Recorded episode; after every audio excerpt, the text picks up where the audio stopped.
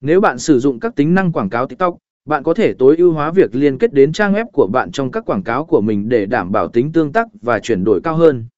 Việc liên kết đến trang web và cửa hàng trực tuyến từ TikTok có thể là một cách hiệu quả để thúc đẩy doanh số bán hàng và tạo sự nhận diện thương hiệu.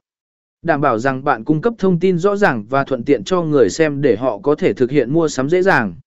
Theo dõi và đo lường kết quả. Cuối cùng, để đảm bảo rằng chiến dịch trên TikTok đang hoạt động hiệu quả, thương hiệu nên thực hiện theo dõi và đo lường kết quả.